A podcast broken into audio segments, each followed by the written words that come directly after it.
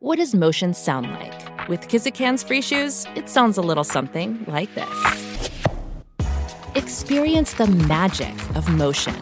Get a free pair of socks with your first order at kizik.com/socks.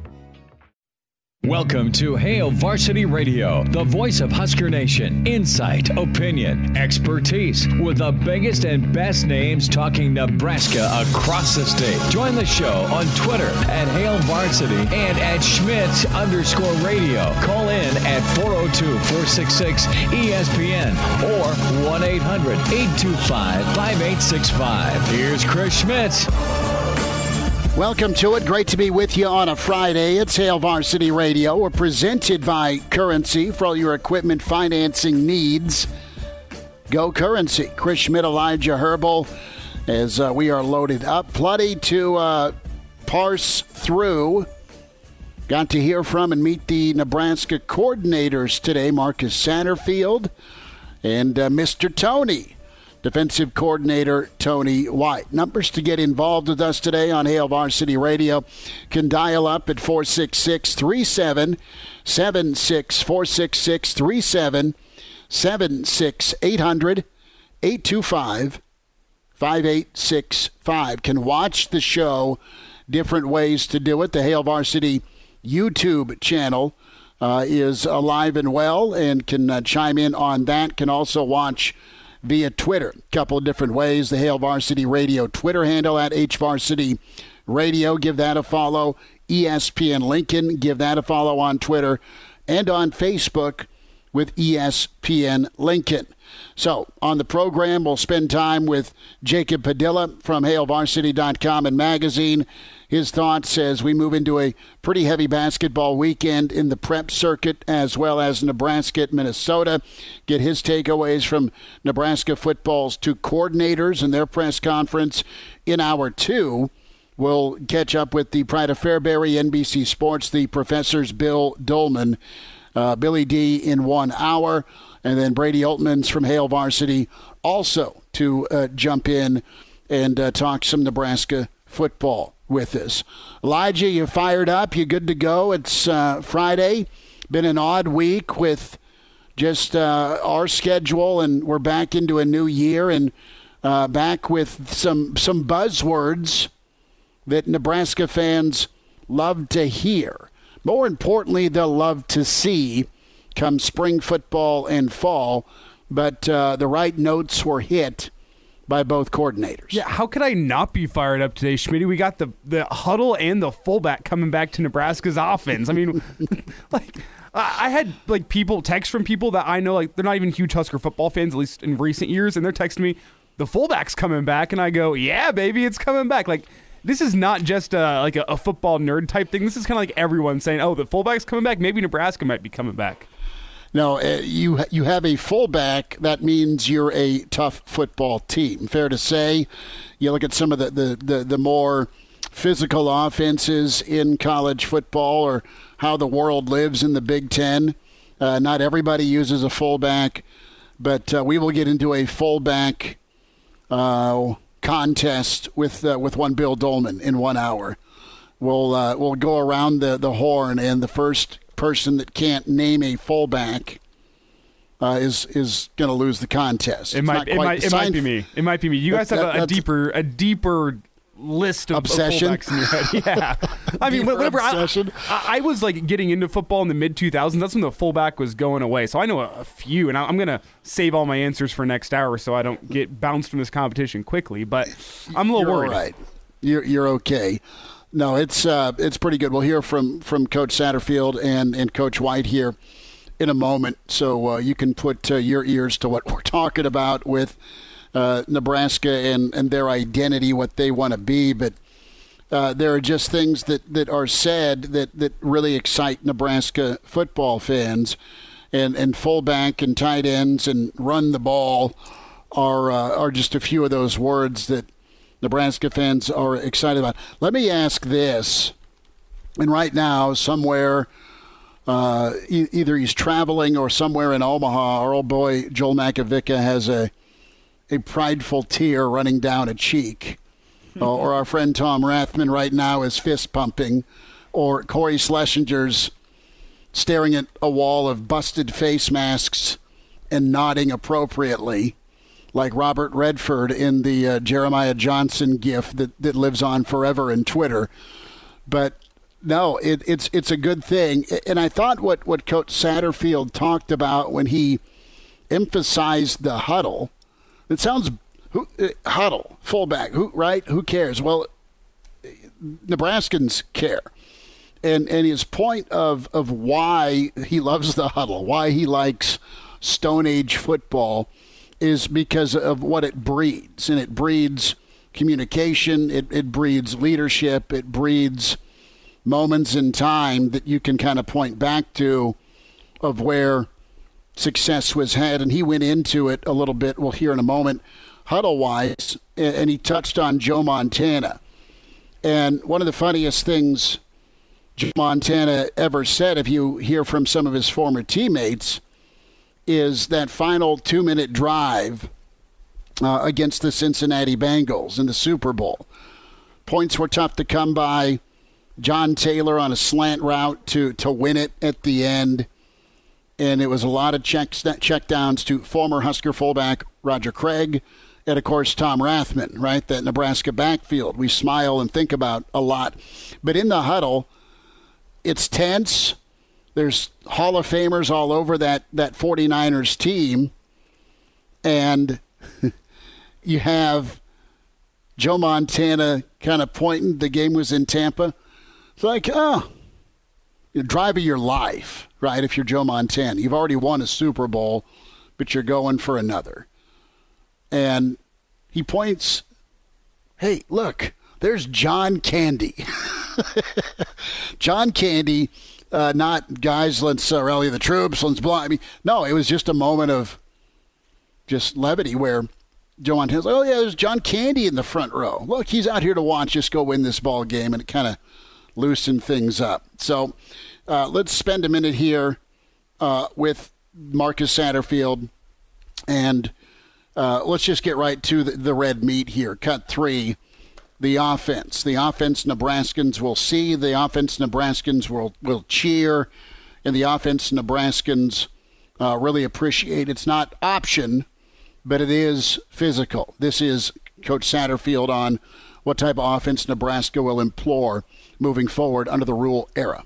We're going to be a pro style offense. Like we actually get in a huddle, which is kind of taboo these days. Like we're going to get in a huddle and call football plays and uh, we're going to use tight ends, and we're going to use a fullback, and we're going to we're going to you know run the football. We understand to be successful in the Big Ten, you've got to be able to run the football because you're going to play late in the season in some interesting weather games, and you can't just throw the ball you know all over the field. So uh, I see that you know we're starting from the standpoint of just being the physicality and playing good, clean football, and uh, I think that you know we're off to a good start with our recruiting. That was Coach Satterfield touching on the pro style offense, the fullbacks, the offense, and uh, just what Nebraskans will uh, see on the field. The offense and the Big Ten, a little more from Coach Satterfield and how his offense will fit in the league. And that's one thing that Coach Rhule's talked about uh, the, the times he's been in front of the media with how do you how do you win in, in the Big Ten? You you win by taking care of the football, holding on to the football by stopping the run and, and running the football. More from Satterfield on that offense that fit in the Big Ten. I mean, I think it's perfect to be honest with you, just from a standpoint of like we are a little bit old school. Like we're going to run the football. Like everything's going to be, you know, start with winning the line of scrimmage and running the ball. You know, all the different throws and play actions and stuff come off of running the football. So I think in order to win in this league, you got to be tough you got to be blue collar and you got to run the football and you got to win the line of scrimmage, and that's where our offense starts. You know, I look at the Big Ten as a blue collar, tough league, full of tough guys. You know, playing tough games. It seems like every game's a one or two score game every single Saturday, whether you're at home or whether you're away. So, I think that that's uh, that's the way you got to play, and I think that's a recipe for you know when you ultimately want to get to where we're going, you know, where we're going to be, winning championships. You've got to play that style. I mean, very few people have won, you know, national championships, championships, doing it the other way. So this is how it gets done and gets down for the Nebraska offense. Again, this is what we're hearing this is what you're going to see moving forward. And I think you're all all right with it if an, if it's an, if you're a Nebraska fan, uh, assuming it, it it works. I don't think you care how wins come as long as they happen. And Elijah, as you look at Nebraska's roster right now, is there a fullback on the roster? No. There, there could be some guys that I think realistically you could flex over from the tight end spot. A guy we talked about So yesterday. the H back, right? A- a guy- White checks of the world. Yeah, we, we talked uh, yesterday about Nate Boerkircher. He's a guy that I think would probably fit pretty well moving back into a, a tight end slash fullback H back type role, and that's maybe what Satterfield's referring to more. Or maybe there's roster changes coming with guys in this roster saying, you know what, you're a tight end right now. We, think you. I mean, maybe AJ Rollins is a guy that maybe could move over to the the, the fullback spot. Uh, he's pretty athletic out of the backfield. It'd be a, a change of pace type fullback. That's what we're seeing with with fullbacks, especially in the pro styles he's talking about. When you look at guys like Kyle Juszczyk with the 49ers, that's a guy that can go be athletic out of the backfield and go catch passes. And oh, guess what? He loves blocking too. Or I mean, even you look at the 49ers as well. They move Kittle back into the backfield occasionally too and let him operate as a fullback. And, and I think maybe that's what he's referring to when he's talking about a, a pro style utilizing the fullback. Obviously, the fullback's going to block, but I wonder what the, the modern fullback looks like in Marcus Satterfield's mind, how he wants to utilize him in this offense. Because it's not going to look like the 90s. It could be closer than an offense that doesn't have a fullback. But I, I think with the way football's moving, you need a, a fullback. If you're going to put him back there, he's got to be more than just a blocker, though his primary purpose may be blocking. No, it's absolutely that that H back role, and let, let's do the old checklist for for a fullback. What what characteristics accompany a fullback?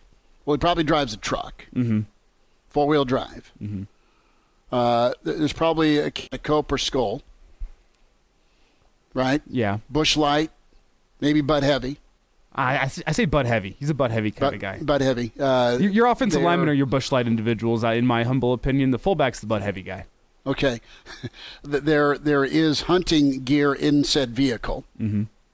and I, I'm you know, Janovich is just thought bubbling right now.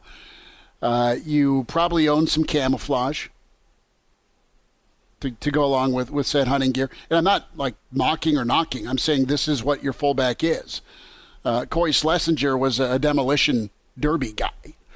Okay, uh, they probably wrestled and, and made a few people cry in their day. They uh, moonlighted as linebacker on defense on their high school football team, and they probably love or are good at long days and hard days uh, in, in a rural setting. There, there's a lot of folks to choose from within the state of Nebraska uh, that can come in and, and get that fullback job done for you. More on the offensive mindset here from Satterfield. Well, when I think of Nebraska, I think of hard work, blue collar, chip on their shoulder, Midwest, tough, tough, tough, tough, tough kids. And, uh, you know, a coach we talked to that used to coach here gave us some great advice like, you know, build your line of scrimmage with Nebraska kids and they'll die for Nebraska. And that's what I kind of, I've adopted in my mindset. And that's what I think that, you know, is going to be a good recipe for us to have success on offense. So let's hear about the huddle crusade. Elijah, you've been in a lot of huddles, mm-hmm. and you've seen football shift to the cue cards, the hand signals, the one word, the fake or the clap, snap, and it's okay to to go throwback. It's okay to have a huddle. It's okay to burn some clock and keep uh, hammering away. Well, I'll, also But he's say he's he's really adamant about the the need, the need for a huddle in football. Well, I'll also say I think there is also not necessarily a need, but there's a useful time and place for going tempo as well. And I- Sure. I, I like his if his mentality is to go huddle every single play. I don't mind it. I, I prefer going huddle every single play as opposed to going hurry up every single play. And I say that as a guy who. Back in high school, we ran hur- hurry up. We, we ran no huddle my senior year. We, we had the wristbands. We all looked over the sideline. It was a slick system worked well against a high school defense, but you look at the college level, there's a time and place for tempo in the college game. You know what? If you picked up four yards uh, with a rushing play on first and 10, you don't need to hustle up to the line and, and go tempo for second and six. I mean, the amount of tip, uh, personnel you're probably changing in that situation is more important than getting the defense off guard. But then there's the, you know what, we just picked up a 40 yard chunk run play. Let's get up to the line of scrimmage. Let's run a play quickly and catch this defense on their heels. That that's what I'm saying when there's a time and a place for tempo. But I, I like what Satterfield's saying about about wanting to get back to the huddle and getting back to the roots of football. Here is Satterfield on that huddle crusade. You don't really want to go down this path, I don't think, but uh, I'm on a crusade about the huddle. Like the huddle is is the the heart and soul of football. Uh, you cannot tr- you cannot teach the leadership moments. You can't script the leadership moments that happen in a huddle. If you talk to uh, any football player that played in a huddle, they're always going to talk about funny things that happen in the huddle. This guy was puking in the huddle. This guy ripped my, you know what, in the huddle. This guy, you know, Joe Montana goes in the huddle and says, we're getting ready to go down, you know, 75 yards and win this game. So there's all these moments that happen in a huddle. And then I think, how do you ask your quarterback to be a leader if he never talks? Today's football has become, you know, clapping my hands for a snap count, and the coach is signaling plays on cue cards. And so, and then they complain about the quarterback not being a vocal leader. Well, when does he have a chance to lead? And I think in a huddle and the way that we play football, it gives our quarterbacks you know, a chance to be a vocal point, a vocal leader on our offense. Always got to have that why, right? And it's very fair. Uh, this is why he loves the huddle. Does it translate to wins in the Big Ten with this new staff saying all the right things? They got a spring to get some work done and beyond. They've done it on the recruiting trail. Jacob Padilla is next. Thanks for spending time a Friday here with you on Hail Varsity, presented by Currency. When you need mealtime inspiration, it's worth shopping Kroger, where you'll find over 30,000 mouthwatering choices that excite your inner foodie. And no matter what tasty choice you make, you'll enjoy our everyday low prices, plus extra ways to save, like digital coupons worth over $600 each week. You can also save up to $1 off per gallon at the pump with fuel points. More savings and more inspiring flavors make shopping Kroger worth it every time. Kroger, fresh for everyone. Fuel restrictions apply. And now. And now, back to Hail Varsity Radio. Thanks for hanging out. Hail Varsity, presented by Currency. Chris Schmitz, Elijah Herbal. We say hi to Jacob Padilla. He is still at Memorial Stadium on the sixth floor. Good Husker backdrop for him at Jacob Padilla underscore on Twitter. Jacob, how's uh, Friday treating you? Thanks for the time. Uh, going pretty well. Got a two for one down here in Lincoln today. Uh, heard from Fred Hoiberg and St. Briso in the morning, and followed it up with the the two new football coordinators. So a lot happening today. Yeah, we will get into Fred and Nebraska tomorrow. Also, the prep weekend here in a little bit. But get your takeaways from Coach Satterfield uh, first, and then uh, thought on, on Coach White, as uh, it's been a, a talking point here since the hire, that 3 3 5 defense. We've just uh, fawned over fullbacks, tight ends in the huddle the first 15 minutes. Yeah, I just filed uh, the fullback story. Um, I figured eh, one of us has to grab it, so I'll, I'll jump on that one.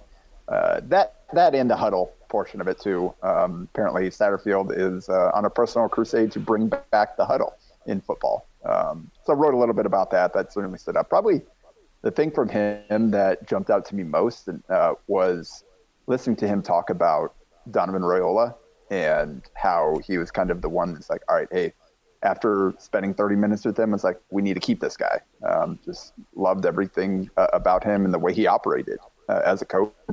Um, talked to, to Matt Rhule about, hey, um, we got to make a decision here, and I, I, think this should be the guy. So um, I know that that was one of uh, Rhule's early decisions that uh, was um, certainly raised some eyebrows, uh, choosing to, to retain Raiola, but um, certainly has a fan in his corner in, in Marcus Satterfield, who is, is his offensive coordinator now.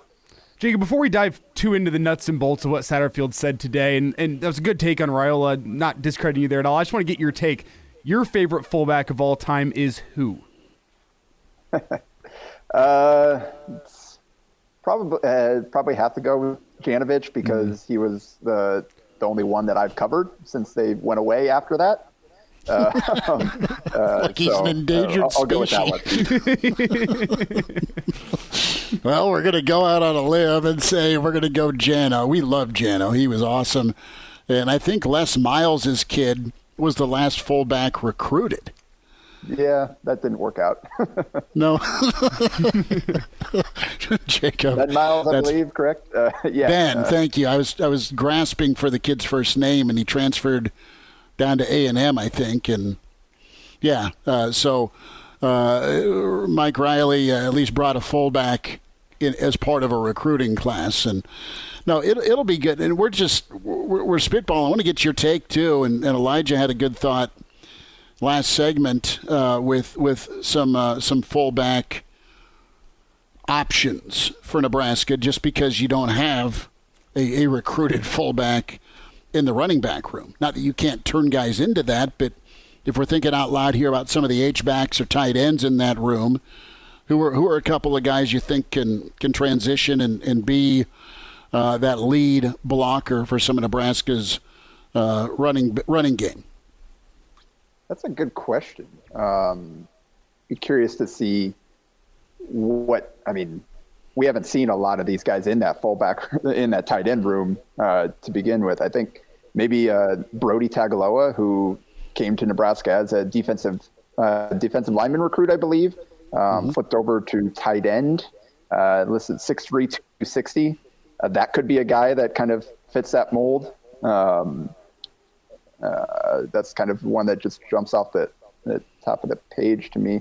Um, I, I, think he probably is uh, the best answer um, for if you're looking for just kind of a big, strong guy that can get in there and uh, pl- uh, clear the way for the running backs. He might be an option. Okay, stick mm-hmm. stick with me here, Jacob. But if you're looking on the defensive side of the ball, it's something you've seen in football as well. You bring the defensive lineman over third and short, you know, third and goal, whatever. You bring the defensive lineman and let him get a push. Wait, well, is there any defensive linemen you look at as a guy that you know what he could maybe make it as a fullback? Huh. Um, that's a good one. I know the we, have seen some guys do it in the past that uh, have moved on. Um, it would be a lot of fun just seeing a guy like Nash uh, Hutmacher out there. I don't know that he's would be a, a, great option for this. Haven't seen any of these guys really in that role. Um, uh, another guy, if we're looking for uh, a guy who has kind of some experience in that that role, um, maybe a guy like Garrett Snodgrass, who played mm-hmm. quarterback, he played fullback, he played whatever tight end. He, you could, he played basically every single position for for York High School. Um, he's a guy that maybe um, if you're looking for a little bit more of a dynamic option there, as opposed to just the big space eater, uh, Snodgrass on the defensive side of the ball could be an option. Hmm. Suh back in the day was lined up at, at fullback, and it wasn't enough for him to rip people apart on the line of scrimmage. He uh, got some got a running start to do so uh, a few times, and even caught a, a, couple of passes, I think, from Joe Ganz. Jacob Padilla is with us. He's at Memorial Stadium. It's Hail Varsity Radio reaction to Coach Satterfield and Coach White, their press conferences today. Jacob, before basketball, uh, a thought, what, what stuck out to you about Coach White and the Nebraska defensive side of things? Yeah, I, I, I didn't uh, focus in too closely about kind of the details of what he said, but just kind of listening to the talk, he the energy, um, the mm-hmm. the enthusiasm that certainly translated. Um, sound like he was really comfortable up there and excited about uh, being here and having this opportunity. Um, and sounds like he's a guy. I think he's. Uh, ho- hopefully, we get uh, regular coordinator availability because he sounds like a guy that I think uh, will be fun to to hear from moving forward. Jacob, what would you make of uh, what both coordinators had to say about the the, the youth within the, the staffs? I mean, they're both almost the older guys in the room whenever they're both in their, their 40s. So, well, what do you make of how they responded to, you know what, Matt Rhule wants a younger staff and we're kind of for it? Yeah, t- Tony White uh, uh, uh, objected to uh, Mitch Sherman's uh, classification of uh, 46 as old for, uh, for Satterfield. so do I. Um, uh, but yeah, it is certainly interesting the way that, that, that Matt Rhule has assembled his staff. And he, he, said, this is what I'm, what I want. And he went out and brought guys that, that fit that mold. And we've seen him, and I think Satterfield talked about it as well, just with the way that Rule has helped him throughout his career and the way he's developed him as a, a coach. And I think that's kind of the plan to move forward to do it with others. And you've got those two coordinators there as kind of the the, the, the big voices in the various in the respective rooms. Um, and Rhule is going to be involved in a, a, lot of that, some of the day to day stuff, and kind of helping those those younger coaches kind of figure out things as they go, step into, take on some some responsibilities here and there, so that they can grow and potentially get get promotions down the line, get bigger jobs down the line. That's what he's done his whole career, and it looks to be the plan again here at Nebraska. Jacob, basketball thoughts as Coach Hoiberg in Nebraska got to have tomorrow. Plenty of season left, but uh, you have certain road games that are more winnable than others. Nebraska's been really good at home. Uh, shake out this Minnesota Nebraska showdown that tips at 11 tomorrow.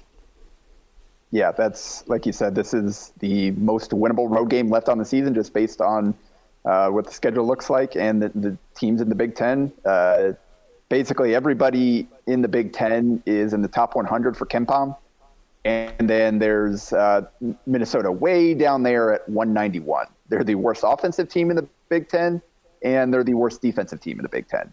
The only team with a, a, a, a negative net rating there between the two sides of the ball. So is a team that they've been kind of ravaged by injuries for second straight year. Um, and we've seen Jamison Battle, who had a great year last year, averaged 17 a game, shot 37% from three almost. Missed the first four games and hasn't totally been himself since he's come back. Um, he's not, not shooting the ball well at all. Um, Dawson Garcia transferred in from North Carolina after starting his career at, at Marquette. He is a Minnesota native, so kind of back at home leading them in scoring at 14 a game, not shooting the ball particularly well from deep, but he ha- is capable of stepping out and knocking down shots uh, as a pick and pop threat. Uh, um, those are kind of the main guys. And then Ta'Lon Cooper, who uh, transferred from Morehead State, has one of the more uh, kind of most interesting shot profiles I've ever seen. He is shooting like almost 56% from three and 38% from two and 51% from the free throw line. So he, he's shooting better from three point range than he is inside the arc or from the charity stripe. Not sure I've ever seen that before. So he's six four point guard transfer, averaging uh, close to seven assists a game. So playmaker there. Um, so those are kind of the three main guys Nebraska's going to have to worry about. Uh, and the thing that's interesting is Minnesota's a bad defensive team, but the one thing they do well is they uh, they make it tough for you to score inside the arc. They uh, their kind of two point percentage allowed is the strength of their defense which also happens to be the strength of Nebraska's offense. Um, they, don't shoot the ball well from three or the free throw line, but they're efficient inside the arc, largely because of Derek Walker.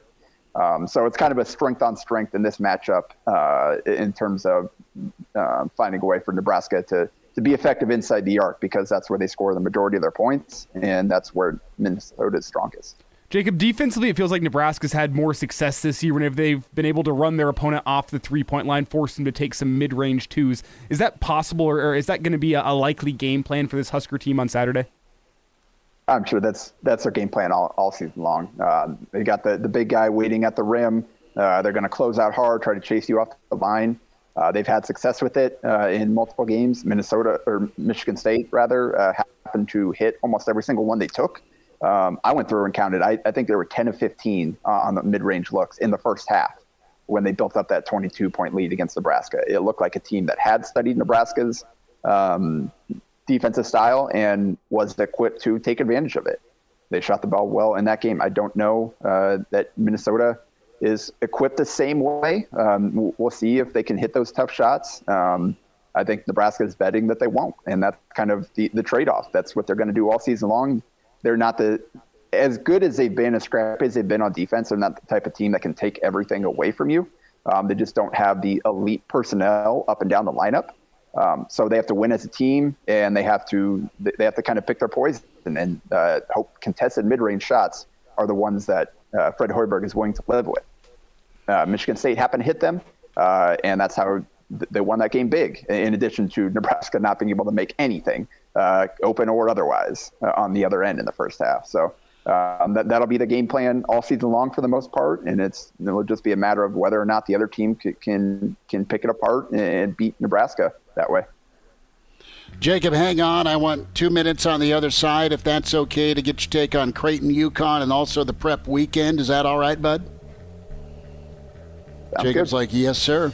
Uh, get your subscription now. Log on, hailvarsity.com backslash offer to get the magazine, to get the digital.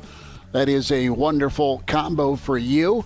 More with Jacob Padilla. He's at the sixth floor media center for Memorial Stadium. More with Jacob on the way.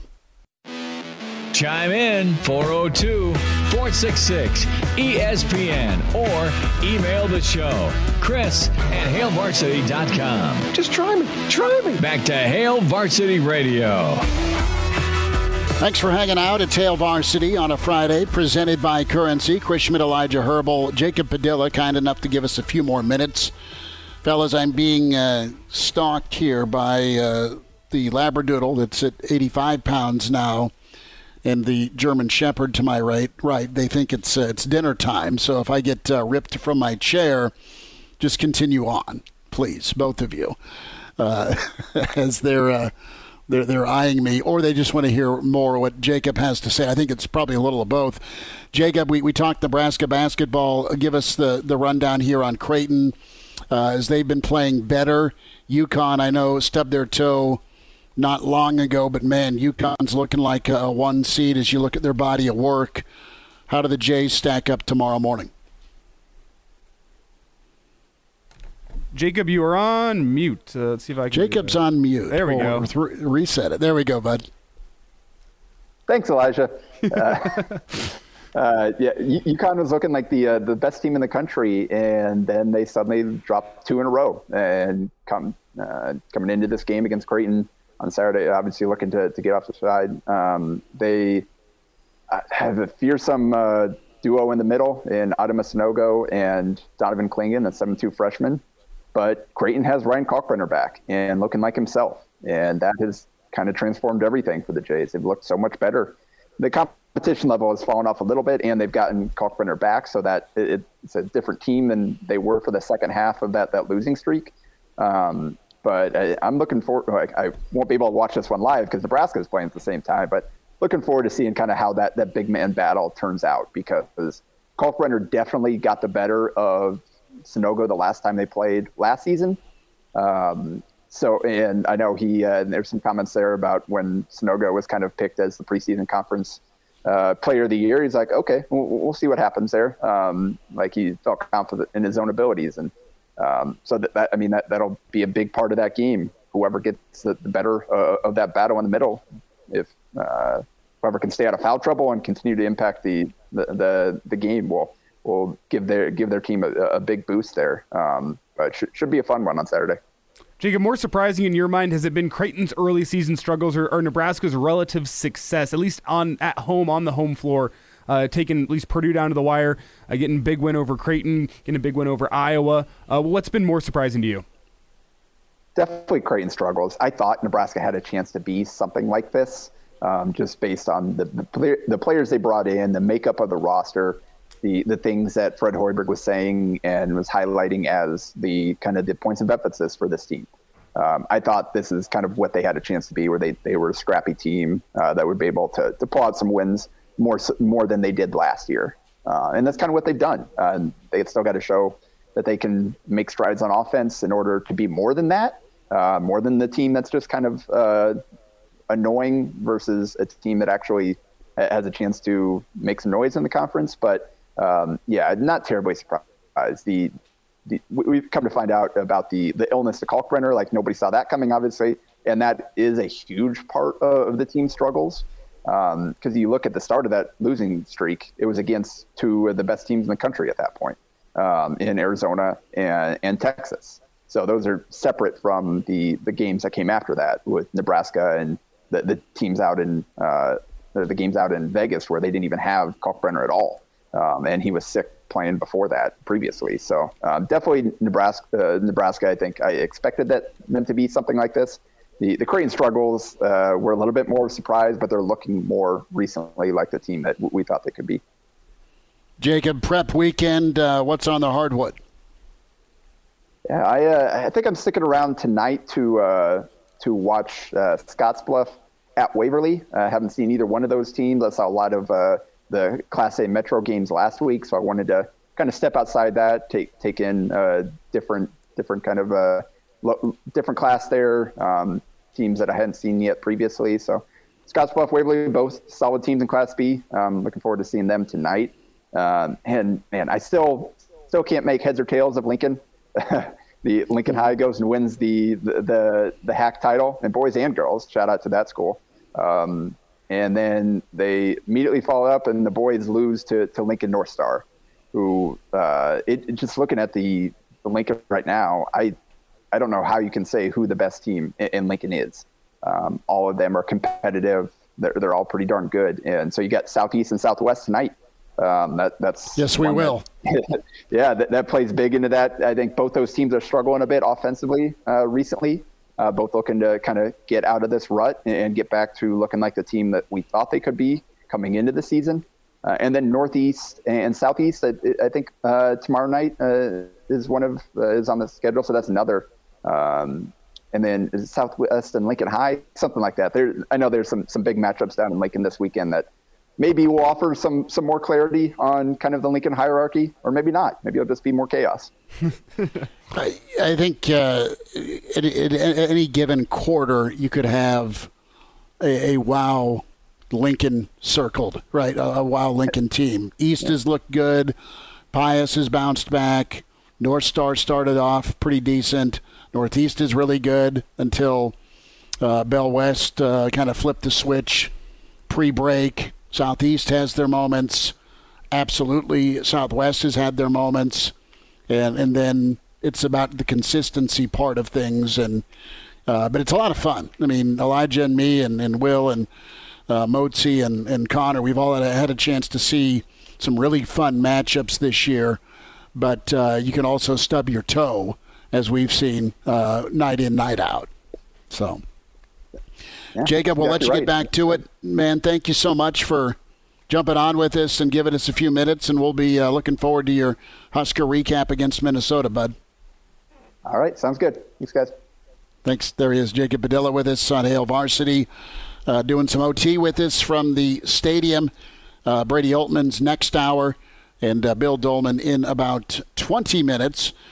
Uh, let's hear a little bit from Coach White and uh, his time in front of the podium today as uh, Coach White was able to dial up a lot of things, uh, specifically opportunity, but let's go with fitting that defense into Big Ten play.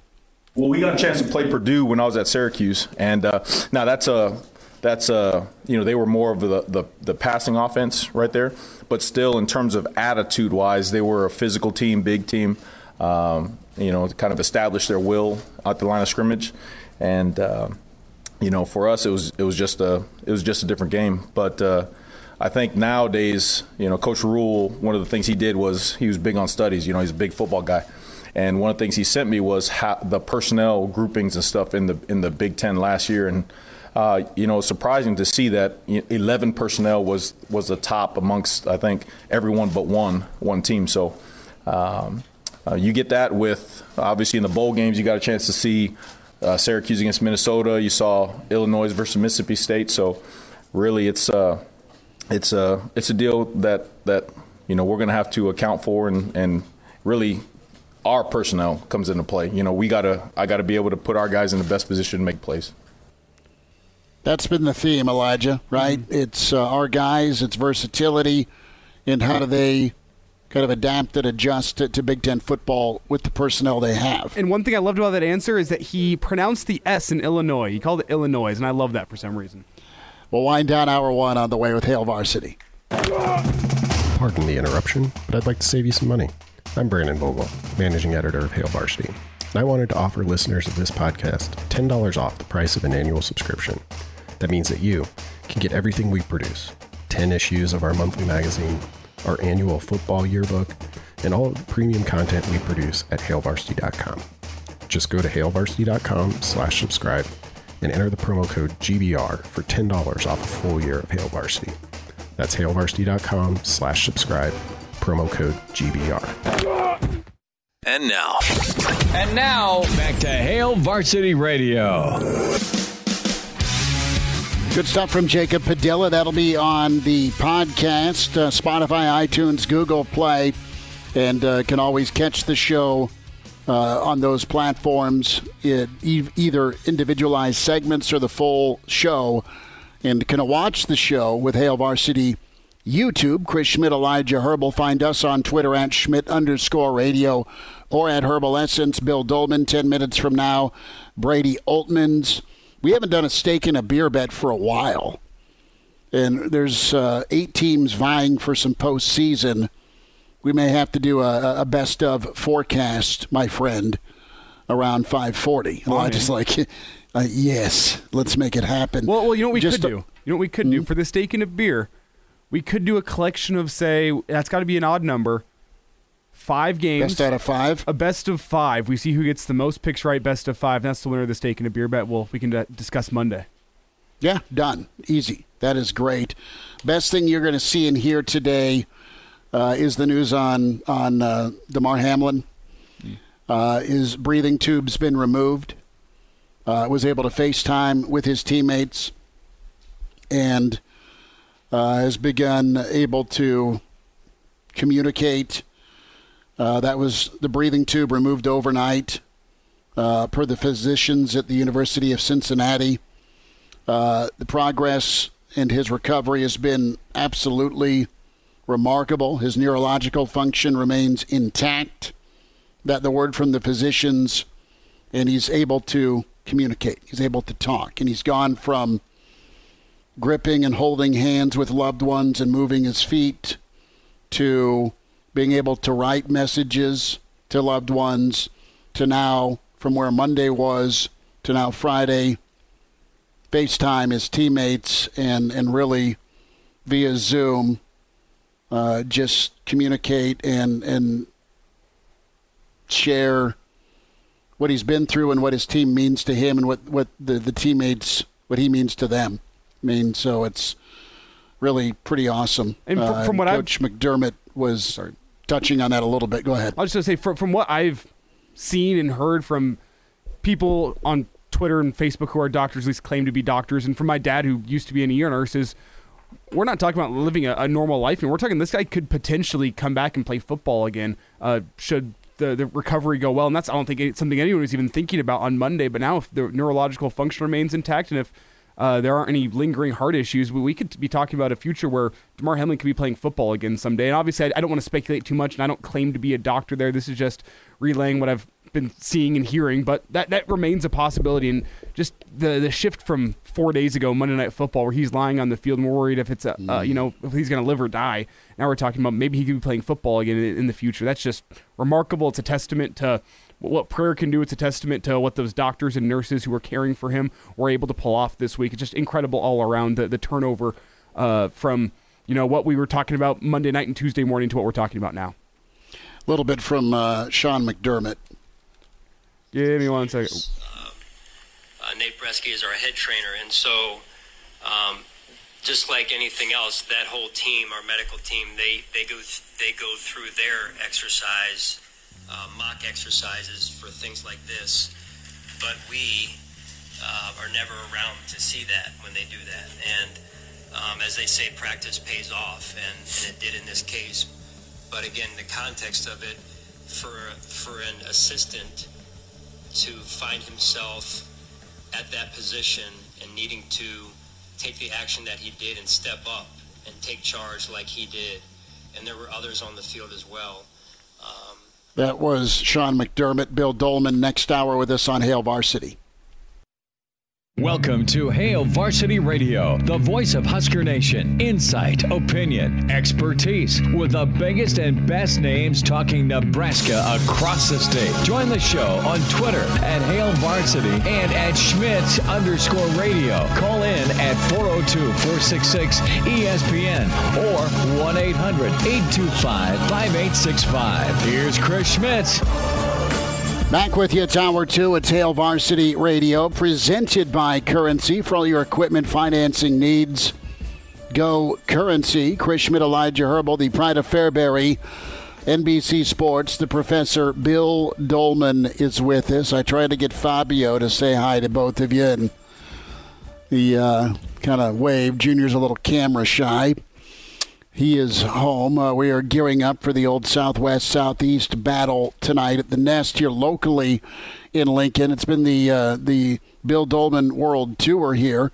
Billy D, good to spend time with you. Thanks for jumping on. How are you? You're muted, cowboy. Uh, Nebraska, you know, uh, after all of the travels of the past couple of weeks to be able to be back home, it's kind of nice. Although I'm coming to you from a hotel room, parts unknown. Look at you. I was trying to see. I'm on the ram. You're on the Dolman's on the run. What what is that behind you? What what what picture are we working with? You can watch the show, Hail Varsity YouTube or Hail Varsity Radio, Twitter, ESPN, Lincoln Twitter. But uh, is that a, a winter type yeah, I, setting I don't know. It's some picture? Kind of, some kind of voodoo thing that they got going on here. That's that's really all I can tell you. It's it's got interesting mood lighting and Bill, I, I know you've been an actor in your Is there past. a camera but- off to the side? That's what I was wondering. I'm not shooting another Furniture Row commercial, if that's what you're getting at. No, I was. I didn't know if it was going to be Furniture Row or we picked up some additional acting. Uh, no, There's not no, a guy no, in a beret and sunglasses saying "cut." Hey, you know, by the way, I, I I was uh, watching watching the show yesterday. You guys haven't been sued by Mitch Sherman for that still frame photo that you put up when uh, he's on, have you? no, no, I have not. We've offered Mitch to come on the StreamYard, but he's always, you know, hammering away on the keyboard. He's working. So no, I have not. But I'll I'll we'll bring that up to him. Dolman wants to know if you've got uh, any lawsuit pending against us because of what photo we use. I got to figure you. if we still got the old photo we used of Dolman somewhere around here because I think Well, we there- there's the one of the mattress that I sent you, where Uh-huh. you're laying on a mattress with a blonde. I got work. it going on. yeah. The old mat. What was that Denver mattress you used to pimp? What's that? Was that Denver mattress you used to pimp? Yeah, yeah. Front row, fur, uh, fur- uh, furniture row, and, Furni- uh, okay. and Denver mattress. Yeah, absolutely. Yes. Yeah. Okay. Yeah, and remember, Uh, I remember the time also that I was uh, Chris the sales guy. That Oh, was a low right. point in my Yeah. career. You and Will Farrell selling mattresses with neck tattoos. I love it. Uh, Bill, we're going to play the, uh, the the fullback burnout game. We'll do that in a moment. But Yeah. uh, your reaction to both coordinators today as the, they met the media, Mr. White, yeah, science defensive coordinator, and uh, Marcus Satterfield, who uh, loves him some huddle. Yeah, he sure does. I thought they were great. You know, I think that they're great representatives for the kind of people that Matt Rhule wants to put on his staff and bring to Nebraska. I think they both have a real good understanding of what I have said over and over and over on this show for many years, even through the uh, since the four-year case of the flu and all of the problems. Nebraska still matters. And when you hear those, those guys talk about the opportunity that they've been giving, they understand that coming to Nebraska is a significant move for them. It's a great opportunity uh, for wherever they want to go in their career, and maybe this is where they want to be for their career. You know, a lot of a lot of folks have done fairly well in the past by staying at Nebraska for the long term. But when when uh, when Matt Rhule went uh, went all uh, blondie with um, Marcus Satterfield and said, "Call me," and uh, dropped the Debbie Harry line, you know, he wanted to come to Nebraska. He left South Carolina, a, a, a program in the SEC that's trending upward.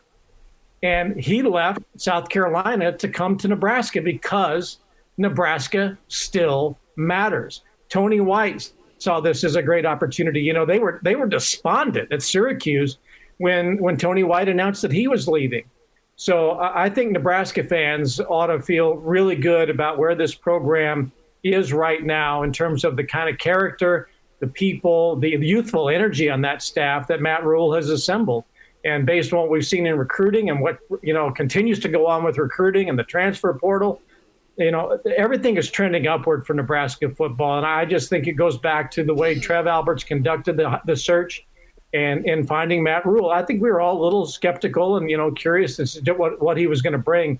But I, I can't. I don't see anything so far that Matt Rhule has done wrong in his short tenure as Nebraska's head coach, and those two guys are indicative of it. Bill, what do you make of the fact you mentioned the, the young staff? I believe you would be the oldest member of the staff had you been named a position coach. What do you make of that? Wow. you know, I'm not going to argue with you. Uh, you know, I, I think that that's significant. And, uh, you know, it wasn't just the two coordinators, but uh, Knighton and um, uh, Omar and all, everybody that they're bringing in and, and Raiola. I love what they had to say about, you know, Raiola's hire. Um, I, I, think it's significant because we are in a, in a unique era of college football where, you know, it ain't, it ain't old school no more, other than bringing back the huddle, apparently uh, and maybe the fullback. Um, but you know, I think to have a staff that can uh, relate to today's student athlete in the NIL era, in the transfer portal era, you want to create those relationships with guys who understand you as a student athlete. And if if they're somewhat genera- generationally close together, maybe that transfer portal isn't as uh, appealing um, uh, as it might be at other places where they may not have that kind of vibe going on.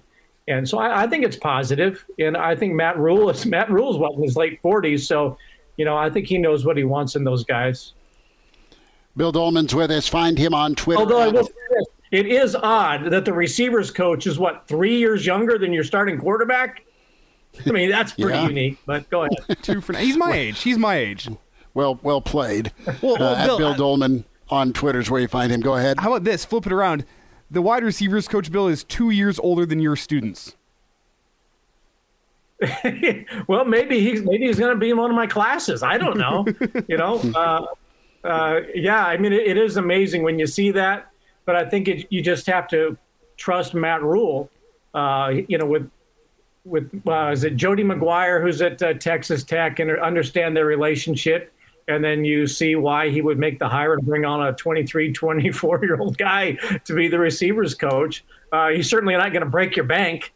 Uh, that's for sure. He's probably making minimum wage, you know. And unfortunately, Nebraska is having an increase, I think, in that. So maybe that was enticing. Or he's got to get a paper route. I, I don't know, but um, certainly, certainly they've been very, uh, very smart in the way they have been budgeting their assistant coaches and bringing in a young staff like that.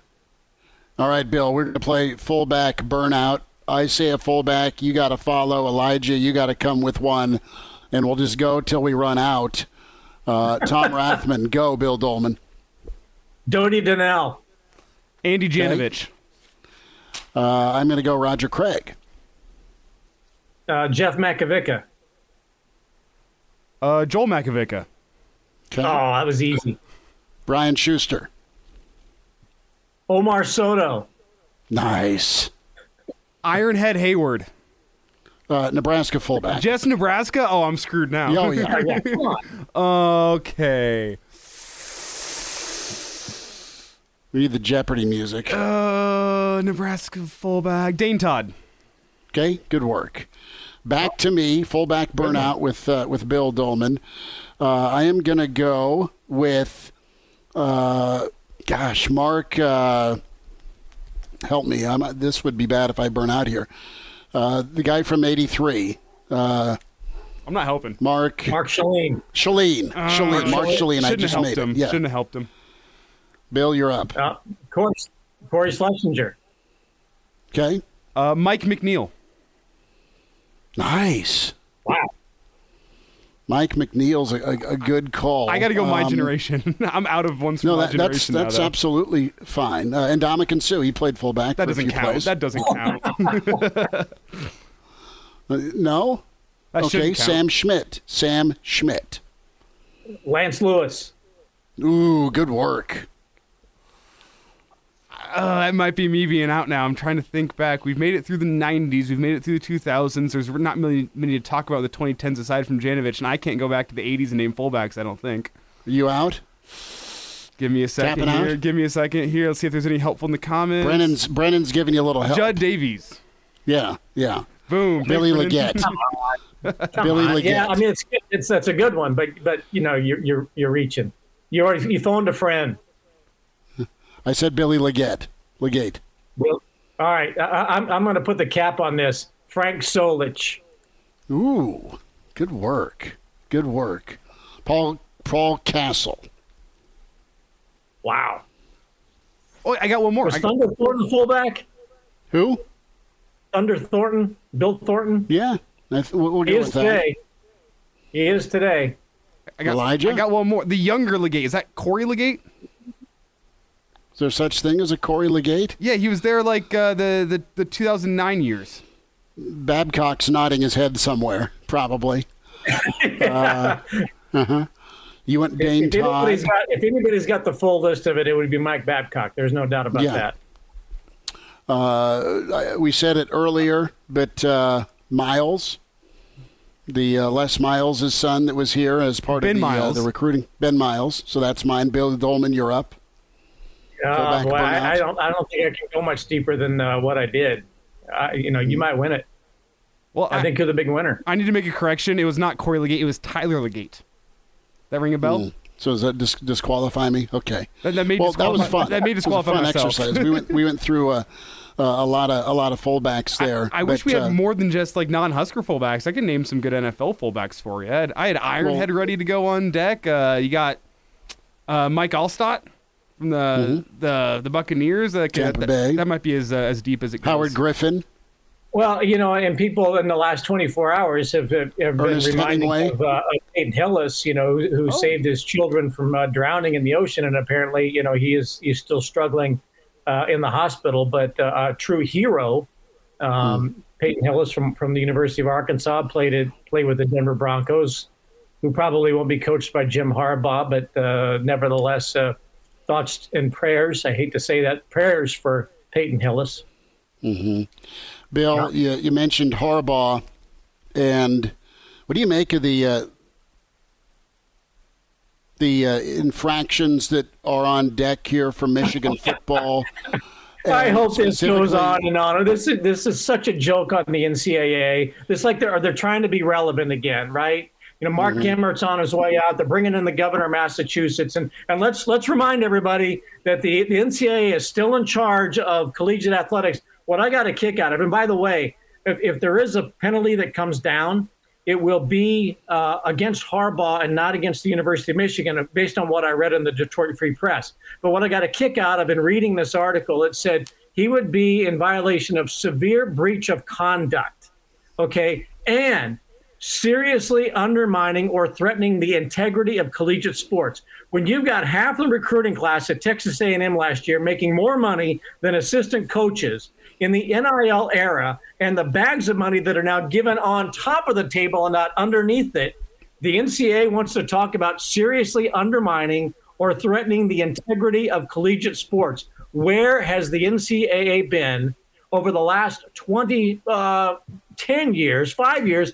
And speaking of that, is Kansas still the defending national champion in, in basketball, despite the fact that the FBI has been investigating that sport since 2017? Kansas won a national title under a major NCAA investigation, right? That has sent people to prison. But they're going to get Jim Harbaugh for talking to people during the COVID pandemic. And don't I mean, forget buying burgers, buying. Happy Meals. And I hope it goes on and on and on so that the NCAA can be further exposed for the joke that it has become as an organization. Well put. Well But I don't have said. an opinion on it. Does he go to the NFL? Does he end up in Indy or Jacksonville?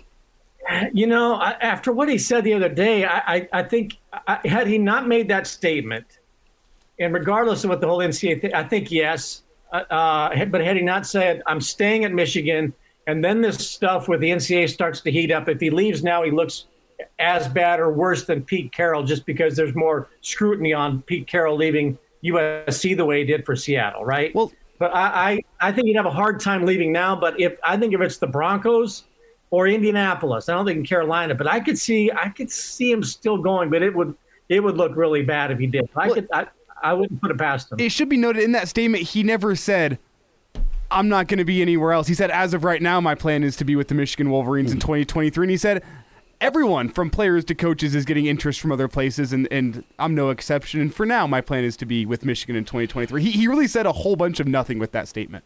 You're right. Troy- You're right. Yeah, I could see him going. I could. Yeah. Troy weighs in on Twitter. Willie Miller. Oh yeah. Oh, good one. What a great uh, story Willie Miller is too, turning his life yes. around and as a person in Omaha. What a great, great story. Rick Burns. Was he more eye back? Tony Davis more eye back. Oh, Doug Tony Wil- Da- Doug oh, Wilkening. awful. Doug Wilkening.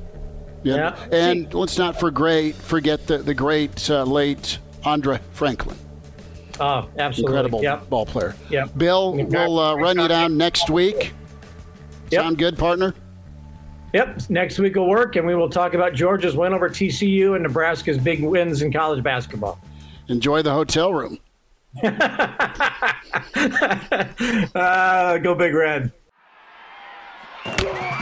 Like what you hear? High quality radio and podcast is part of what we do at Hail Varsity. Hey, it's Chris Schmitz with Hail Varsity Radio, and I wanted to offer listeners of the Hail Varsity Radio Show podcast $10 off the price of an annual subscription. That means that you can get everything we do 10 issues of our monthly magazine, our annual football yearbook, and all the premium content we produce at HailVarsity.com. Just go to HailVarsity.com backslash subscribe and enter in the promo code GBR for $10 off a full year of Hail Varsity. That's HailVarsity.com backslash subscribe, promo code GBR.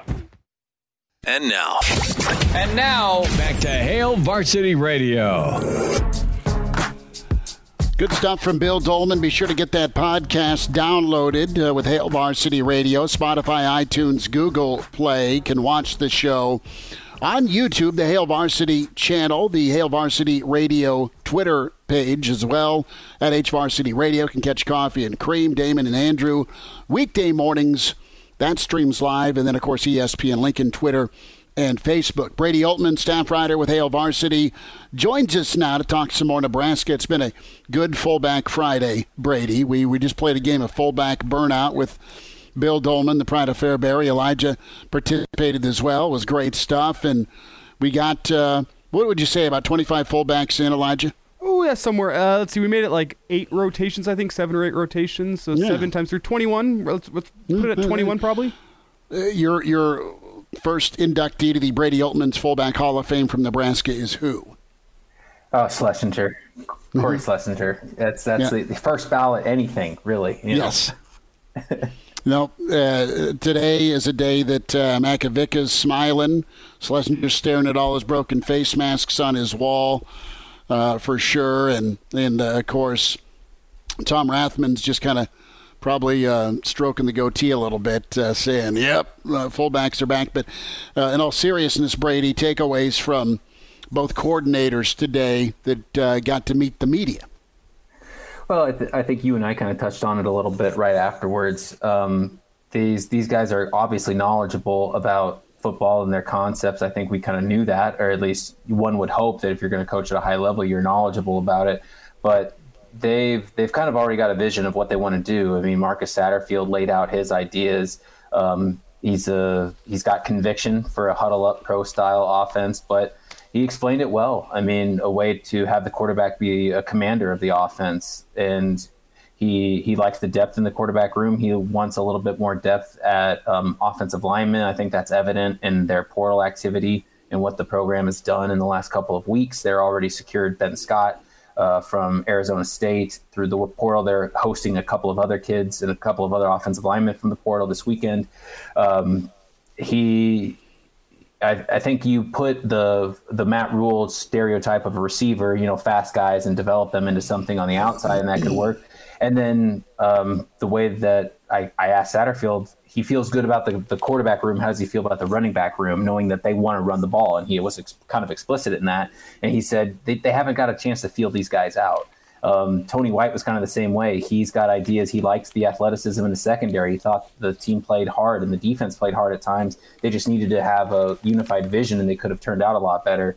Um, he likes Ty Robinson. He mentioned specifically that he almost or he tried to recruit at Arizona State. They're, so they're familiar, but again, you go back to the feeling.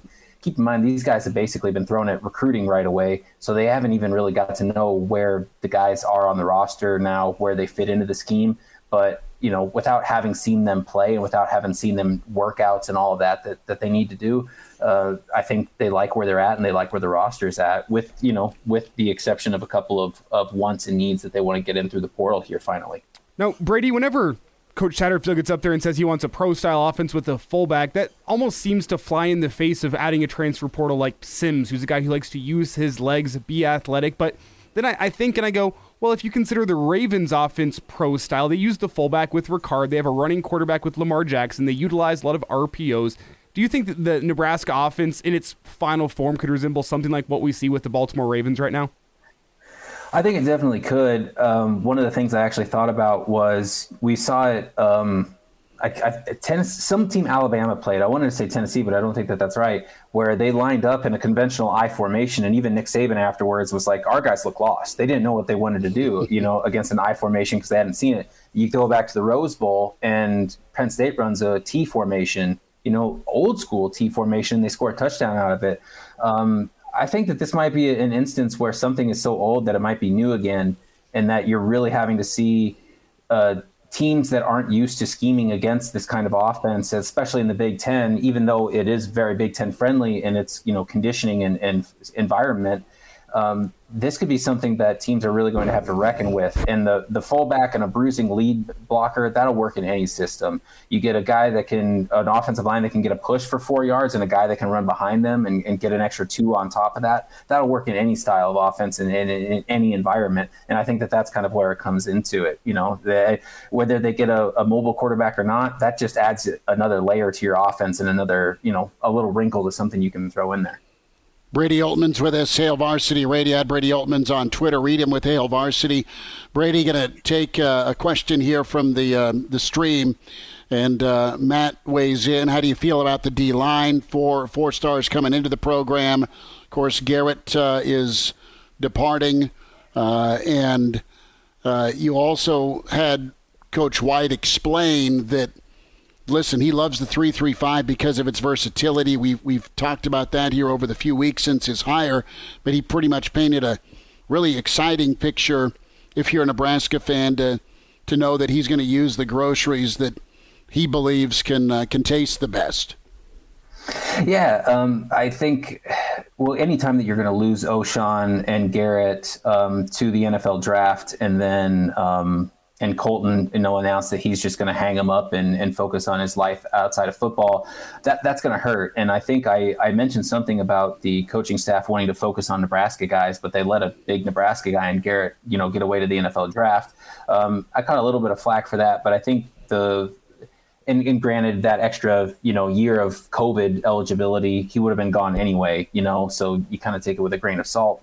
But they lose guys that you'd like to have. You'd like to have some game experience kind of there, but they do have some some semblance of an edge rusher. They do have Ty Robinson back in. They've got a couple of guys who um, transferred in last year that don't really have the same uh, uh, amount of snaps that they've they've placed, but they do have you know big D1 experience. And the thing with the three three five that also works interesting is is to the point about personnel it's a it's a system that if you're down in like defensive tackles, you can really scheme along with that and and get guys to fit in and, and edge rushers to fit in well with that. I know Princewell, um, who's going to be playing this weekend in the All American Bowl, and, and, Husker fans can watch him there.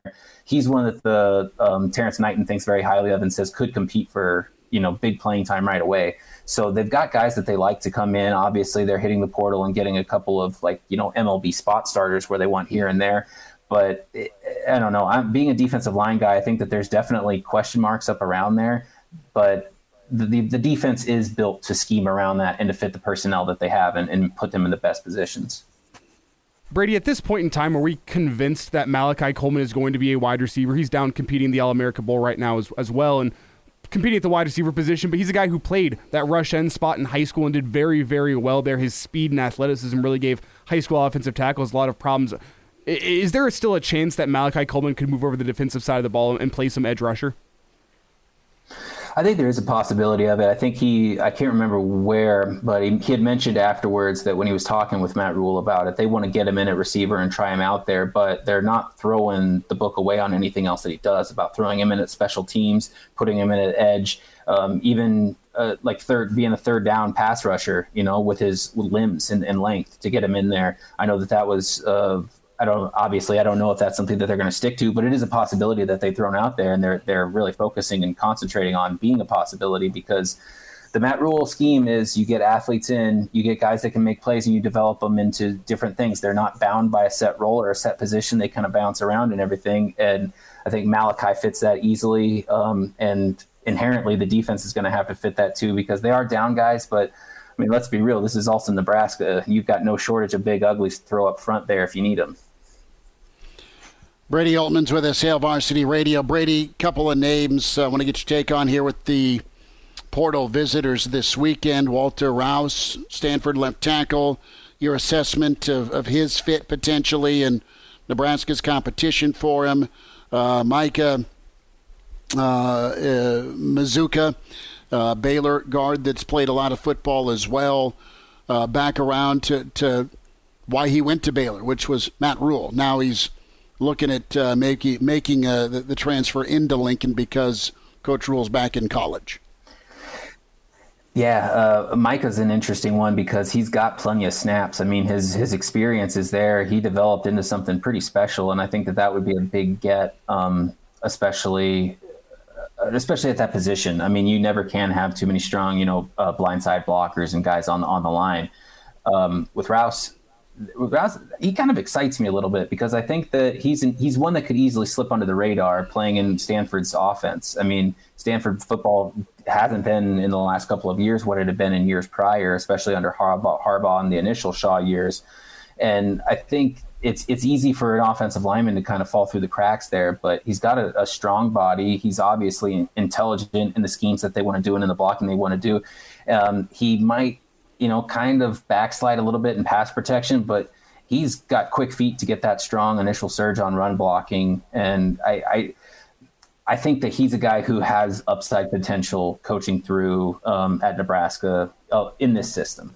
Brady, the way, the way I see it is that with Rouse, you're getting a guy who really, at this point in time, has got one year of eligibility. He is what he is. You're not going to have that much time to make strides. With Mazzccua, he's gotten some some good play time. He's still got a, ceiling that he can still reach, and, and that's kind of how I see these two with with I'm not sure either of them are going to step in on campus and be instant day one starters the day they get here. They're going to have to work for it, but that's the difference I see between the two. Rouse, the guy who is what he is, and Mazzccua's a guy that still has some room for development.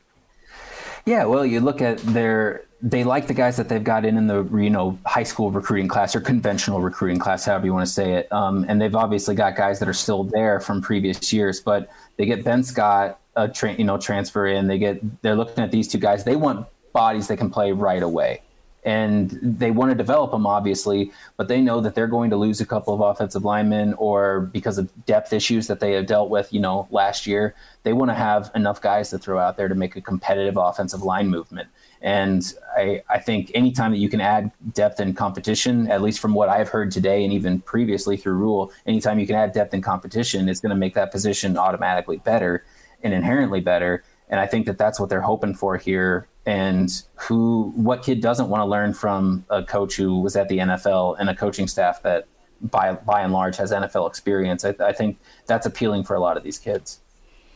Brady, real quick, bud, what's coming up from you with Hail Varsity?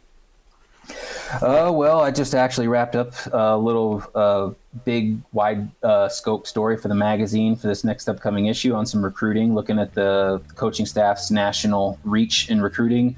Other than that, probably exploring a little bit more of what we're looking at here uh, from coordinators today and looking at a bigger scale. Um, the All American National Combine is, is today. We'll have results on that probably further tonight, and the All American Bowl on Saturday. So there's no shortage of football to be had, my friends. HailVarsity.com and magazine at Brady Oltmans on Twitter. Brady, we'll see you this weekend. Thanks for the time, bud. Appreciate you guys. See you. See you, bud. And now. And now, back to Hail Varsity Radio. Winding down a Friday, it's Hail Varsity Radio. We're presented by Currency. For all your equipment financing needs, go Currency. Chris Schmitz, Elijah Herbal, big thanks to Brady Oltmans and Bill Dolman, also Jacob Padilla. We'll get to some uh, steak and beer bet picks with the NFL weekend. A few more thoughts, though, on the coordinator press conferences today with Coach Satterfield and Coach Tony White. Uh, let's hear a little bit here from Tony White on the why. Why Nebraska? Why leave where he's been? And why come to Lincoln? Whenever you're talking about a situation where you're in a good place. I mean, I was in a good place with, with Syracuse and, and Coach Babers, and those young men over there played their butts off for me um, and the university. And when an opportunity presents itself like this, I think it, it, it comes down to a lot of factors. You know, it, me and my family talking, um, the relationship with Coach Rhule going back to when I was a player and he was a he was coming in to be a GA, and then uh, again I said this once before, but you know I think it, first impressions are are really big, and when I was in middle school and high school, that was kind of like the birth of of me understanding what college football was and playing football. And that's the, you know, you look at me in middle school and, and I graduated in 90, 96, 97 from high school. That was Nebraska, right? That, that's Nebraska. You looked up and you saw Nebraska, Nebraska, Nebraska. So you add in all that stuff and then just sitting around talking about it with the family. And I thought it was something that you, you could not pass it up. Tony White on why Nebraska. And you know what? That is so big that that first impression, what resonates, and he is a a proud member of the 90s. As uh, when did you get out of school? When did you start following or figuring out what sports you loved and teams you liked? And Tony White's like, dude, Nebraska was it, and they were. They were Bama before Bama. Uh, 20 five plus years ago. You have Nebraska and where they need to go. How are they going to get there? They're going to get there with track speed. They're going to get there with uh, physicality. They're going to get there with athletes off the edge and big dudes up front. More from Tony White here on Nebraska being special again. You walk in and you see the national championship trophies. You see the you see the Heisman. I mean you know, you, you walk around, you, you see why this place has been special and can be special. You know, there's, there's no doubt there. And uh, it only adds to the fact that Coach Rhule and his plan has worked, um, the things he believes in, the staff he's, he's, he's put together. I think, again, it's, uh, it's, it's very easy when you walk around here and you see and you feel it. It's, it's, something, it's something special. More from Coach White uh, as the defense needs to be Elijah and play – a certain way? I would say the the, the passion. You want you want to see a, a, a group of guys out there that when they play, they don't look at the score. They they have fun watching those young men play their butts off, and everything will take care of itself. You know, and there's a lot of pieces that go into that, but when they take the field, you're going to know that they're playing for Nebraska. Okay, they're part of a tradition that's really unlike any other in the in the country okay, that I, I got to make sure I do right.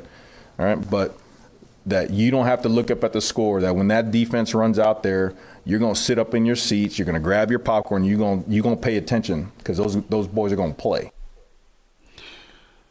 It is about passion.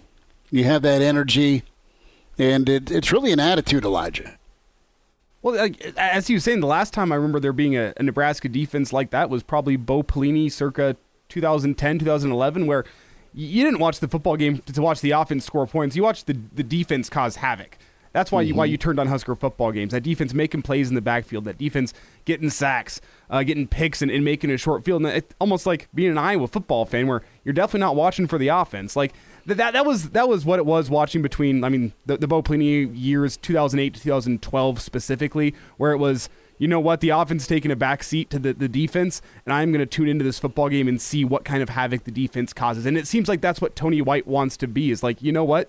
The offense is going to be nice. The offense is going to score some points, but I don't want people to tune into a Husker football game to watch the offense. I want them to tune in and watch my defense, watch how we're going to cause havoc, how we're going to be in the backfield, and how we're going to give Big Ten teams fits with our physicality and with our speed. And whenever you hear that, I mean, obviously you got to see it on the field first, but you hear that and it, it piques interest because – at least for me, that's what kind of invigorated my love for Husker football way back when following the Callahan years was, man, look at that defense out there making plays, being physical, making sure the offense feels them.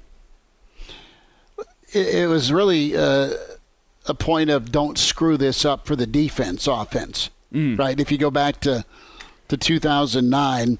So flexibility and the setup and system of the 335, a lot's been made of it. Here's D coordinator Tony White on the why he loves 335.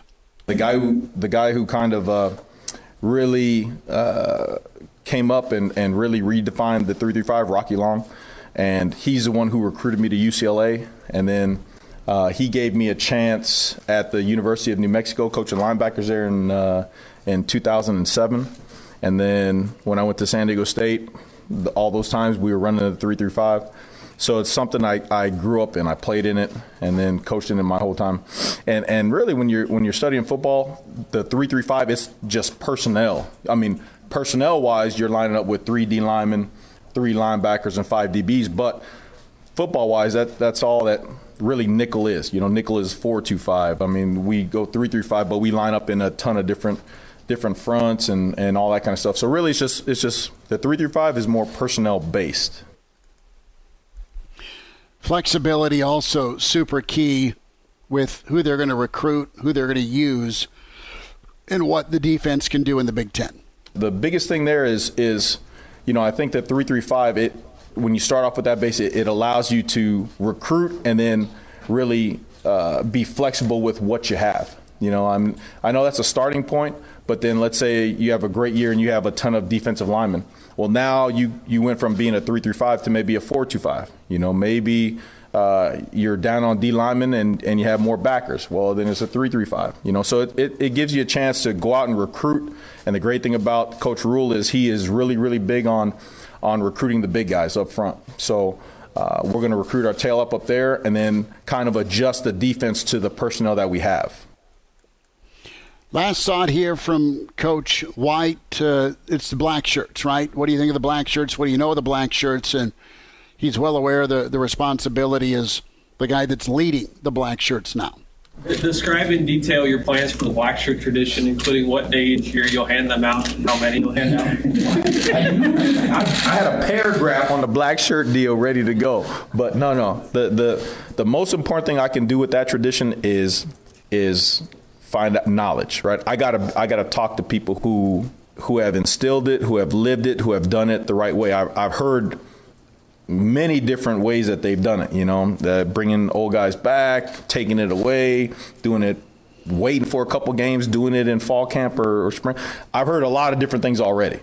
And the, the, the worst thing I can do is sit up here and say, I know I'm going to do it this way. No, that's something you, you don't mess around with because, again, I, I think that's one of the greatest kind of traditions you have in college football, especially defensively wise. You talk the black shirts again, like as a you know as a kid running around, you talked about putting on a black shirt and, act, and reenacting that you were part of the defense. You know I mean, so I want to do it right. I, I gotta I gotta talk to people who who have done it and and kind of figure out what the best way to do it, and then and then I'll let you know.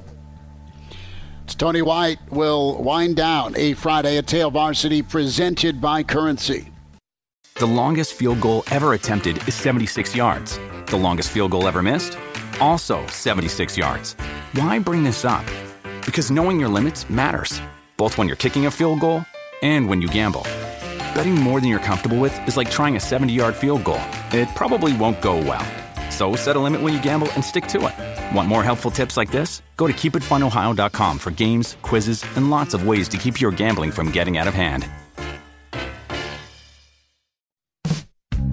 Miss us? Come here, brother. Give me a hug. Bring it in for the real thing. We're on call for you. Catch the podcast at hailvarsity.com, the ESPN Lincoln app, or download them on iTunes. Saddle up, partner. Back to Hail Varsity Radio. One final time, uh, basketball tonight locally here in Lincoln. And uh, sister station KFOR, we're going to have Southwest hosting Lincoln Southeast. I'll be on the call with that, along with Hall of Fame coach Jeff Smith. That comes to you at 720. Hey, don't forget Elijah Herbal back in the studio as well. Well, I was going there. It wasn't done yet. It wasn't done yet. We'll get to steak in a beer bet uh, shortly. Reminder to get buckled up. Using your seatbelt saves lives, prevents injuries only if properly worn. Buckle up. A message from the Nebraska Department of Highway Safety Office. Elijah, you can crank some music up here if we're going to pick five right now and see who gets to go crush a tasty steak and, and have a cold beer next uh, next weekend. Let me get a, a, notepad real quick to record all answers here so we can get back to it on Monday. Save in big letters on it so no one throws it away. Sure. Uh, we'll start off Chiefs Raiders minus nine. And I like the Chiefs to win. I love the Raiders to cover. Maybe that's crazy. I just think the Raiders, historically, when they've been in Vegas, which isn't too long, they played Kansas City pretty tight, but give me the Chiefs. Uh, 35 28, the win for KC, but the cover for the Raiders. Yeah, I'm going to disagree with you on this one. Chiefs know they need a win to have a chance at being that one seed. I know the NFL is going crazy with that one seed rule right now, but I'm going to take the Chiefs in this one convincingly 38 to 14, a big win for the Chiefs. They, they got something to play for this weekend, though. Ravens, Bengals, Cincy minus nine. I know Baltimore's been a bit of a mess with their injury situation. Nine's too many. And I like Cincinnati to win, but I like Baltimore to cover uh, somehow. And give me the Bengals 27 21. Cincy wins and the Ravens cover. Yeah, I'm actually going to agree with you on this one, so uh, that's unfortunate. But I'm going to go with the under. You you picked the over. I'm going to pick the under. Uh, I got Sure. the uh, the Bengals winning this one, 20 to 13. Not much offense to go around, but the Bengals do get the job done. So maybe that's our tiebreaker, is uh, the over and the under on that one. What game are you circling right now? You lead first here, Elijah. Okay, I am going to go with the Titans and the Jaguars. I think this is a fun one. I think the Jaguars are getting hot at the right time. And I don't think six and a half points is enough. I think the Jaguars with a convincing 31 to 21 victory over the Titans. So I'm going to take the Jaguars minus six and a half. Over under is 40. Give me the under all day. You take the over? I'll take the over, sure. Okay. So I, And I we will wind down. We for Detroit. Yeah, yeah. Detroit, Green Bay, Pack minus five. Lions have put up a ton of points. What do you think? Uh, are you going Green Bay and Aaron Rodgers? Are you going Detroit and Mr. Goff? I got Lions outright in this one, 24 to 21. I disagree vehemently. Uh, I think the five is a little tricky, but I think uh, Green Bay Green Bay wins. I think Detroit covers 28-24. That might be too few points. Maybe 35-31. 35-31 Green Bay wins. Detroit covers. We'll see who gets the end zone dance next Friday between you and I and a steak and a beer. We'll see. I got them all recorded, so. Weekend edition tomorrow morning. Check us out, ESPN Lincoln, 7 to 9. Have a great Friday. Thanks for spending time with Hail Varsity. A Huda Media Production.